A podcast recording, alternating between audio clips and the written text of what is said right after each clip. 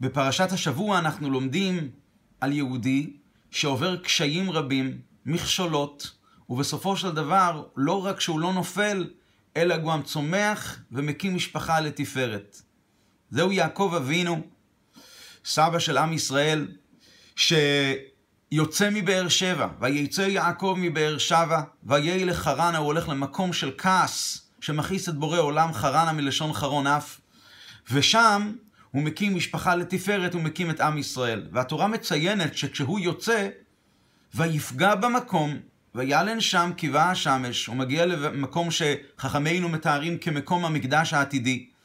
וישכב במקום ההוא, ושם הוא שוכב לישון, ואז יש את הסיפור של הסולם, סולם יעקב, מה שהוא חולם, ואת ההבטחה של הקדוש ברוך הוא שיהיה איתו בכל דרכיו. עכשיו, חכמינו, הם רגישים לעובדה שהתורה כותבת וישכב במקום ההוא. לא כתוב וישכב במקום, או וישכב לישון, וישכב במקום ההוא, אז כאן במדרש יש שתי דעות. דעה ראשונה, שכאן הוא שכב, אבל כשהוא היה בישיבת שם ועבר 14 שנה, לפי מה שחכמינו מתארים שהוא ברח והיה שם 14 שנה ולמד שם התורה, שם הוא לא שכב, הוא ישב ולמד כל הזמן.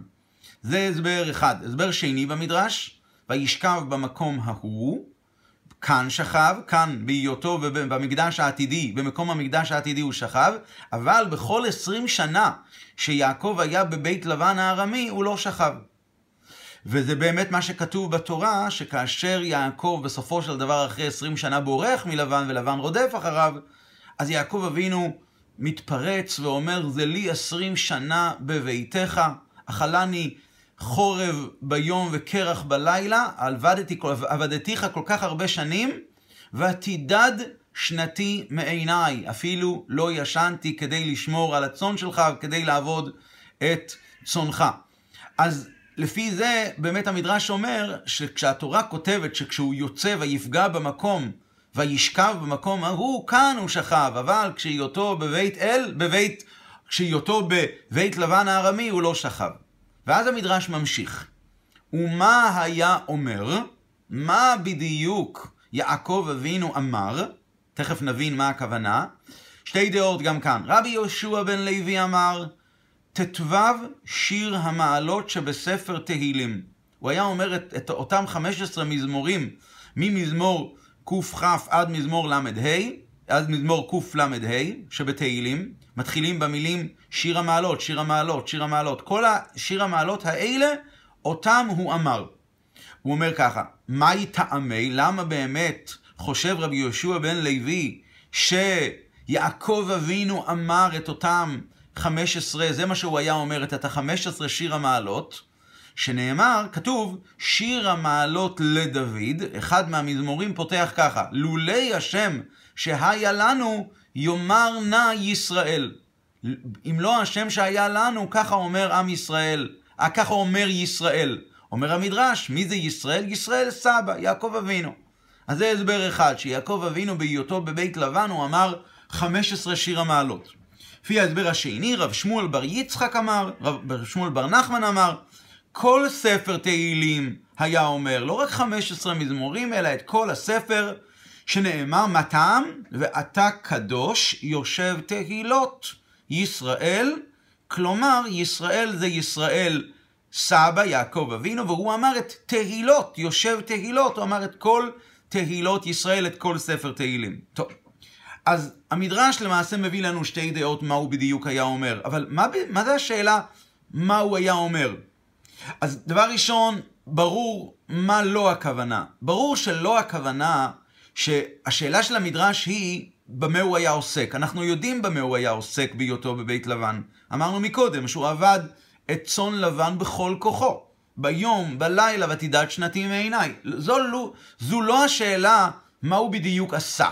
השאלה הייתה, מה הוא אמר כדי להתגבר, מה היה הסגולה שלו שאיתו הוא הלך שם בבית לבן והצליח. הוא הרי היה שם במצב קשה מאוד. הוא הרי הלך בעיקרון במצוות אביו. כדי להיות שם ולהתחתן. ובפועל שם הוא עסק בצאן לבן. אגב, צאן מלשון יציאה, ירידה. צאן לבן, כלומר יציאה מתחום הקדושה, יעקב אבינו, אל כיוון צאן לבן. הוא יוצא, הוא נופל, לכאורה. האמת היא שבאמת השהות שלו בבית לבן גרמה לו לסוג של ירידה מהמדרגה שלו. רש"י אומר שכשיעקב אבינו בשלב מסוים מתבטא מול לבן, אז הוא אומר, אם לבן בא לרמות אותי, אני גם אחיו ברמאות. אני גם יצליח איכשהו לסדר אותו. זאת אומרת שאצלו פתאום הוא חש סוג של רמאות בדומה לרמאות של, של לבן הארמי. אז אם כן מתעוררת השאלה, וזוהי עומק שאלת המדרש, מה היה אומר? איך הוא באמת הצליח להתגבר על הקושי הזה ו, ולצלוח אותו? איך הוא באמת התגבר על הגלות? אז כנראה, אז המדרש בעצמו יודע, בוודאי זה היה על ידי הכל כל יעקב. בוודאי הוא עשה את זה על ידי הקול של יעקב שמבטל את הידיים של המנגדים ליעקב. כמו שחכמינו אומרים, שכשהקול הוא קול יעקב, אז אין הידיים ידי עשיו. בכל אופן, אז שאלת המדרש היא, מכיוון שאנחנו יודעים שהוא התגבר באמצעות קולו, אז מה הוא באמת היה אומר? איך הוא עשה את זה? מה הוא אמר? וכאן מגיעים שתי הדעות. דעה אחת שהוא אמר את 15 המזמורים של שיר המעלות, ויש דעה נוספת שאומרת שהוא אמר את כל התהילים כולם, ועל ידי זה הוא, כך או כך, הוא קיבל את הכוח להתגבר על קושי הגלות. אז ככה, על הדעה הראשונה, על הדעה השנייה, שהוא אמר את כל התהילים, אנחנו יכולים להבין את הקשר של אמירת תהילים לתקופה. הרי דוד המלך אומר את התהילים, ואמירת התהילים האלה נחשבת, כמו שכתוב בגמרא ובעוד מקומות, שהיא נחשבת כאילו הוא לומד את, הר... את הרעיונות הכי עמוקים בתורה. כן, כתוב שכשהוא אומר את התהילים, אז יש לו שכר כאילו הוא עוסק בנגעים ואוהלות. נגעים ואוהלות זה, המקום, זה הסוגיות קשות מאוד מאוד במשניות. אז אפשר אולי להבין שיעקב אבינו אחרי 14 שנה בבית לבן, בבית אל, בבית uh, שם ועבר, הוא רוצה עכשיו להמשיך ללמוד תורה, והוא לא יכול, כי הוא עסוק מאוד מאוד חזק בצאן לבן, והוא לא יכול ללמוד תורה. אז אמירת כל התהילים, היא בשבילו נחשבת כאילו הוא לומד תורה. אבל לדעה הראשונה שאומרת שהוא אמר את אותם שיר המעלות, אותם 15 שיר המעלות. מה, מה קשור העניין של אמירת 15 שיר המעלות להיותו בבית לבן ולקשיים שהוא עבר? אז כדי להבין את זה, צריך להקדים רעיון שאומר החידה, רבי חיים יוסף דוד אזולאי, הוא כותב שה-15 שיר המעלות, ש... שדוד אומר, דוד המלך אומר, שיר המעלות לדוד, שיר המעלות לדוד, כל ה-15 האלה הם כנגד 15 השנים שיעקב, יצחק ואברהם חיו ביחד בעולם הזה. הרי אברהם אבינו חי 175 שנה, והוא הוליד את יצחק בן 100. אז זאת אומרת שכשאברהם אבינו נפטר, יצחק היה בן 75, כי אברהם נפטר בגיל 175, ויצחק הוליד את יעקב בן 60, כמו שכתוב, ויצחק בן 60 שנה בלדת אותם. זאת אומרת שבעת שאברהם אבינו נפטר בגיל 175, יעקב היה בן 15. עם ישראל, אז למעשה, האבות שלנו, האבות של עם ישראל, חיו ביחד בעולם 15 שנה. אז לפי הרעיון הזה, מסביר הרבי ככה, שיר, ה-15 שיר המעלות האלה זה סוג של זכויות שאנחנו צריכים לעורר, לעורר את הזכויות של אברהם ויצחק ויעקב, כלומר, יעקב אבינו בנוסף לזכויות והכוחות שיש לו בעצמו, הוא מעורר גם את הזכויות של אברהם ויצחק, ובאמצעותם הוא עובר את קושי הגלות, הוא מתגבר על הבעיות שיש לו בבית לבן הארמי, ואגב, זה בעצם מה שהוא אומר. לולי אלוקי אבי אברהם, ופחד יצחק היה לי, כי אתה ריקם שילחתני, הייתי חוזר ריקם, אם לא, אלוקי אבי אברהם ופחד יצחק. הנה לנו התזכורת שיש לו, הזכויות שיש לי וההצלחה שיש לי, זה בזכות זכויותיהם של אברהם ויצחק, ולולי זה, אגב, זה גם הפסוק שהמדרש מביא כהוכחה שהוא אמר את ה-15 שיר המעלות. לולי השם שאיה לנו, יאמרנה ישראל, לולי לולי. כך או כך, יעקב אבינו אומר את ה-15 שיר המעלות האלו, ובזכות התעוררות ה-15 שנים שהם חיו ביחד בעולם, אברהם ויצחק ויעקב, זה נתן לו את הכוח לעבור את הקשיים. אבל השאלה היא, למה באמת הוא צריך את הזכויות של כל האבות? הרי הזכויות שלו לבד יכולות אולי להספיק. מדוע דווקא הוא צריך באמת לעורר את הזכויות גם של אברהם ויצחק? אנחנו מבינים שעל ידי זה זה יהיה עוד יותר חזק, אבל למה דווקא הזכויות שלו לבד כשהוא כולל, הרי הוא נמצא בעולם הזה, ויעקב אבינו הוא למעשה הממשיך של יצחק ושל אברהם. אז בתור שכזה, הוא בוודאי יש לו את הכוח כנראה לעמוד לבד. למה הוא חייב לעורר מה? מה מסתתר מאחורי ההתעוררות הזאת של לעורר זכות אברהם ויצחק ועל ידי זה לנצח את קליפת לבן. אז הרעיון הוא מבוסס על מה שכותב הצמח צדק באמצעות משל שהוא לומד ממלחמה שאירעה בתקופת, אה, בתקופת הצמח צדק, בתקופת אה, אדמו"ר הזקן, סבו של הצמח צדק. היה איזושהי מלחמה, ומתיאור המלחמה אפשר ללמוד מסר מאוד חזק בעבודת השם, ותכף נבין שלפי זה, זה, זה הרעיון של התעוררות זכות אברהם ויצחק ויעקב. בדרך כלל במערכת, במערכות המלחמה מחלקים את החילות לשלוש, אחד מימין, אחד משמאל, אחד מאמצע, וזה יהיה מקביל לצד שכנגד, שגם לו יש ימין, שמאל ואמצע, וכל חיל מנסה להתגבר על החיל שמולו. מה היה ההצלחה באותה מלחמה אה, שמספר עליה צמח צדק בתקופתו, אינני יודע בדיוק איזו מלחמה, אבל הייתה איזושהי מלחמה, מה, הייתה סוד, מה היה סוד ההצלחה? שהעמידו את שלושת המחנות, לא מחנה מול מחנה, אלא מול מחנה אחד של השונא. לא שהעמידו את מחנה ימין מול מחנה ימין של השונא, ומחנה שמאל מול מחנה שמאל של השונא, אלא לקחו את כל שלושת המחנות שלנו, של הצד המנצח, העמידו אותו מול מחנה אחד של האויב, התגברו עליו, ועל ידי זה התגברו על שאר המחנות. כי השלושת המחנות של הצד האחד התגבר בוודאי על מחנה האחד. ומה המסר של הצמח צדק? שלומדים את זה לגבי המלחמה הרוחנית, מלחמת היצר. שכדי לנצח את היצר, אז לא מספיק רק לעורר את, ה, את מידת הרחמים שתתגבר, על, שתתגבר ותיתן לנו את הכוח לנצח את היצר. אה, אבינו אב רחמן ברחמך הרבים רחם עלינו ותן בלבנו בין. לא, לא מספיק רק לעורר את הרחמים, מידת הרחמים, שזה דבר גדול, אלא צריך לעורר את כל ג' המידות. אהבה, אהבת השם, יראת השם ורחמים, שזה תפארת, ועל ידי זה בוודאי ייקחו את המידה הזו, איזושהי מידה מגונה, ייקחו אותה ויטפלו בה וינצחו אותה. וזה בעצם הרעיון שכתוב בפרשה שלנו, שכשיעקב מגיע לבית לבן, אז בדרך הוא מגיע לבאר. והנה שם באר, ובבאר שלושה עדרי צאן רובצים עליה, ויעקב פונה אליהם, ואומר להם, אחי, מאין אתם? אז הם אומרים, מחרן אנחנו. אז הוא שואל אותם, למה, למה אתם מחכים? הן עוד היום גדול. אז הם אומרים, אנחנו לא יכולים עד שיבואו כל העדרים וגללו את האבן מעל פי הבאר וישיבו את האבן למקומה. אין לנו את היכולת לגלול את האבן מעל פי הבאר. אז הוא מסביר, צמח צדק, שזה הכוונה.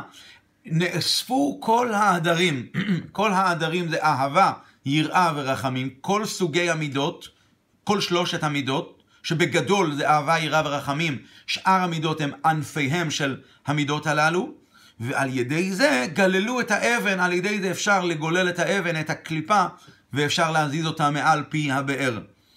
אז אותו רעיון גם כאן. כדי לנצח את הגלות, להתגבר עליה, ולעמוד חזק מול לבן הארמי, אמר יעקב אבינו את 15 שיר המעלות שהם מכוונים ל-15 השנים שחיו ביחד, כאילו נותן לעצמו תזכורת, אלה הם 15 השנים שחיינו ביחד בעולם, הזמן שבו אנחנו ביחד. כלומר, כרגע אמנם יעקב אבינו הוא בלי אברהם, הוא בלי יצחק, אבל יש איתו ביחד את אותם שנים שהוא חי ביחד עם אברהם ויצחק, ועל ידי זה הוא מנצח את קליפת לבן, שלמעשה במובן הרוחני, שלושת האבות, אברהם הוא חסד, יצחק הוא גבורה, ויעקב הוא רחמים מידת התפארת, כאשר יש את שלושת, שלושתם ביחד, מלכדים אותם יחד, אז באמת אפשר להתגבר על כל הניסיונות ולבטל אותם. ואומנם נכון שיעקב אבינו בפועל בסיפור ההוא שהוא גלל את האבן מעל פי הבאר, אז הוא בסוף גלל את האבן מעל פי הבאר, שהמסר הרוחני הוא שיעקב מידת התפארת, רחמים לבד, יש לה כוח עוצמתי ביותר לגלול את האבן, אבל שם זה סיפור פרטי. בדרך כלל, בדרך, כאשר מדברים על ניצחון בצורה מוחצת, עושים את זה על ידי ש... גול, באים ולוקחים את כל שלושת המידות, גם מידת החסד, גם מידת הגבורה וגם מידת התפארת, ומתגברים על היצר ואז מנצחים אותו. אגב, זה גם הרעיון של ט"ו שיר המעלות, ט"ו זה 15. למה באמת חיו האבות 15 שנים ביחד? כי לפי הרעיון שכתוב בקבלה, ט"ו זה י"ק. י"ק זה הולך על, המוחין, בניגוד לו"ק שזה הולך על המידות, י' וה', י' זה חוכמה, וה' זה בינה שזה עיקר המוחין, וו' וה' האחרונות של שם הוויה, הן מסמלות את המידות ואת המלכות. אז י"ק זה המידות, זה, I'm sorry, זה המוחין. אז המוחין הללו הם, הם אלו היכולים לקחת את שלושת המידות וללכד אותם ביחד. בגלל שהמוחין, מתי באמת בן אדם יש לו את היכולת לקחת את כל שלושת המידות ולעבוד איתם במקביל? רק כאשר אור המוחין מאיר. כי כשהמוחין, שהם נעלים מההתחלקות הזאת של המידות, הם אלה שיכולים ללכד אותם יחד, להשפיע על ה... איחוד שלהם, ועל ידי זה באמת להשתמש איתם ולנצח אותם. אז 15 שיר המעלות זה לא סתם. 15 השנים שחיו האבות ביחד, זה המוחין י"ק שהצליחו לחבר את שלושת האבות ביחד, חסד, גבורה ורחמים, ועל ידי זה ניצחו את קליפת לבן. אבל השאלה היא, איך באמת נקראים ה-15 פרקים הללו, המזמורים הללו, שיר המעלות. השאלה שנשאלת היא, שיר המעלות? שיר זה שמחה, אין אומרים שירה אלא מתוך שמחה. בבית המקדש היו אומרים, אין אומרים שירה אלא על היין, והיין הוא משמח. אז בבית המקדש, רק אחרי שהיו שופכים יין, מנסחים יין על גבי המזבח, אז הלוויים היו אומרים שירה, כי אין אומרים שירה אלא מתוך שמחה. אז רגע, זה היה בשמחה? מדובר במקום של חרן, אמרנו מקודם, חרון אף של מקום, חרון, חרון אפו של בורא עולם זה המקום הזה יצר. הבית של לבן, שם אפשר להגיד שיר המעלות? אז נכון, הוא מדבר באמת על מאין יבוא עזרי, יש כאן כוח להתגבר על כל הקשיים, הכל טוב ויפה, אבל באמת אנחנו במצב של שיר? אז ההסבר הוא כמובן כן, יעקב אבינו כבר רואה וצופה את פני העתיד, והוא מבין שהכל המטרה של הירידה הזו היא ירידה אמנם, אבל היא צורך עלייה.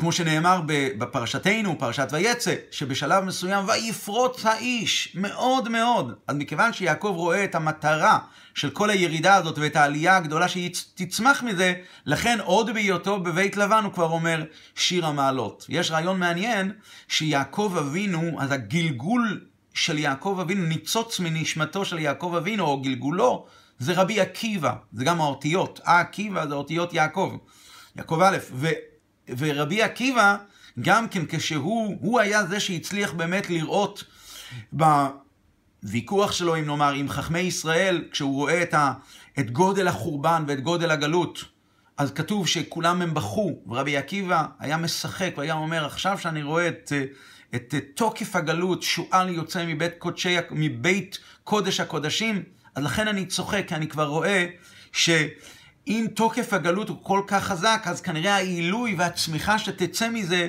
היא אדירה, ולכן הוא צחק. וזה בעצם השיר המעלות, הוא כנראה יצא, הוא כנראה אה, ירש את זה מיעקב אבינו, שעוד בהיותו בבית לבן הוא אמר שיר המעלות. עכשיו, כל דבר, איפה הוא בא לידי ביטוי? הוא בא לידי ביטוי ביתר הדגשה בהתחלה שלו. אז מהי ההתחלה של כל אותם 15 מזמורי שיר המעלות? הראשון הוא שיר המעלות לדוד, וכשהסיום הוא אני שלום וכי אדבר המה למלחמה. זה הפסוק, זה הפרק הראשון של תהילים קכ. אני שלום וכי ידבר, אני מעוניין בשלום, והמה באים להילחם בי. זאת אומרת, כאשר מדובר על המלחמה הרוחנית, הכוונה היא, אני מרגיש שיש העלם והסתר נורא בזמן הגלות. אני מרגיש שיש ניסיונות שמפריעים לי ומונעים אותי מעבודת השם ובאים להילחם איתי, ובכל זאת, אני שלום. אני יודע, אני יודע שאני לא בא להילחם. ואז הוא אומר, שיר, ועל ה, על העובדה הזאת, על הפקט, על העובדה הזו, מה הוא אומר? הוא אומר שיר המעלות. כן, אני יודע את המצב שהם על המלחמה, אני יודע שזה המצב, ובכל זאת שיר המעלות. אגב, המילה שיר המעלות מלשון עלייה. אני מרגיש את העלייה העצומה שתיגרם בעקבות ההם על המלחמה. מה הרעיון בזה? הרעיון בזה הוא כזה, אסור כמובן ליהודי להכניס את עצמו למצב של ניסיונות. אסור ליהודי ל- ל- להכניס את עצמו למצב של קושי ואחרי זה לנסות להתגבר על זה. להפך, הוא צריך לבוא ולבקש, אנחנו באמת מבקשים בכל בוקר, אל תביאנו לא לידי ניסיון ולא לידי ביזיון. אז אם ככה, ברור שאנחנו לא אמורים לבקש על ניסיונות. אז בא יהודי ואומר, אני שלום, אני באמת מעוניין בעבודה רוחנית ללא ניסיונות, ללא שום מלחמות. אבל למרות זאת, אני יודע שיש איזושהי התעלות, לא רק איזושהי, התעלות עצומה שתבוא בעקבות הניסיונות האלה. הקדוש ברוך הוא יוצר את הפעולות האלה, שהמה למלחמה, שהם באים להילחם בי, והמה, זה גם השונאים שלי כפשוטו, האויבי, אויבי ישראל, וגם העולם הזה הגשמי שמגיע להפריע לי, ו... למנוע ממני את עבודת השם, המה, המה למלחמה, הם באים להילחם איתי. ועל זה הוא אומר שיר המעלות. לא זו בלבד שהניסיונות האלה לא יורידו אותו ולא ימנעו ממנו את עבודת השם, אלא יתרה מזו. הניסיונות האלה, הקשיים וה, וההיעלם וההסתר הזה, בסופו של דבר הוא ייתן לו התעלות עוד יותר. שיר, א', שיר, שיר המעלות. נותן לו עלייה ושמחה וזה בעצם המסר וההוראה שאנחנו לוקחים מהעניין הזה, בפרט בתקופה כזאת קשה של חושך, של העלם והסתר, של קשיים על עם ישראל בכלל ובפרט. וכשיהודי מתבונן בקושי הזה וחושב על זה ומתבונן בזה, והוא בא ואומר, רגע, מאין יבוא עזרי? איך אפשר להגיד, מה יהיה? הוא יכול חלילה לבוא לידי ייאוש, ועל זה באה ההוראה שאנחנו לומדים מכאן, ויצא יעקב מבאר שבע, וילך חרנה. גם כאשר יהודי, ישראל, יורד לתוך החרנה, לתוך המקום של הגלות והחושך, אז הוא צריך לדעת שיש מה לעשות. שיר המעלות, אשא עיניי אל ההרים. צריך להתבונן, אשא עיניי. להתבונן בשיר, במעלה, בעלייה שיהיה כאן, ולא להיבהל מחושך הגלות, אלא להפך, צריך להיות שרויים בשמחה. דווקא ברגעים כאלה להיות שרויים בשמחה, שמחה גלויה אפילו, בגלל העלייה הגדולה שיהיה כאן. לא שאנחנו חס וחלילה שמחים עם הקושי של הגלות ואנחנו, ועם החורבן והקשיים. זה לא המצב שראוי להיות לעם ישראל, להפך. גלות זה חושך, גלות זה הלם. כל מה שקורה הוא מצב נורא ואיום, אבל, אבל אבל הוא צריך, לה... כאשר מתבוננים במטרה של הכל, ב... ביתרון האור מתוך החושך, במה שיהיה כאשר, כאשר יתגלה הכל, כל האור ש... שנובע מהחושך הזה, אז באמת אפשר לחוש בפירוש החסידי למאין יבוא עזרי, שזה לא בצורת שאלה, מאין יבוא עזרי, מה יהיה, מי יעזור לי, אלא מאין יבוא עזרי. השאלה היא למעשה התשובה, מאין, מדרגת עין, מדרגת החוכמה מאין תימצא, מהדרגה הזו של אין לנו הבנה והשגה בזה, מאין. משם יבוא עזרי, מהדרגה הזאת שהיא נעלית מהשכל ומההבנה וההשגה המוגבלת של בן, בר אנוש פה בעולם הזה, משם יגיע העזר, והעזר הזה יגיע עזרי מעם השם עושה שמיים וארץ. העזר הזה שמגיע מדרגת העין, הוא יגיע אל תוך השמיים, אל תוך הארץ, אל תוך ממדי העולם הזה הגשמי כפשוטו. יהי רצון שנזכה לראות את זה במו עינינו, בקרוב בימינו. אמן.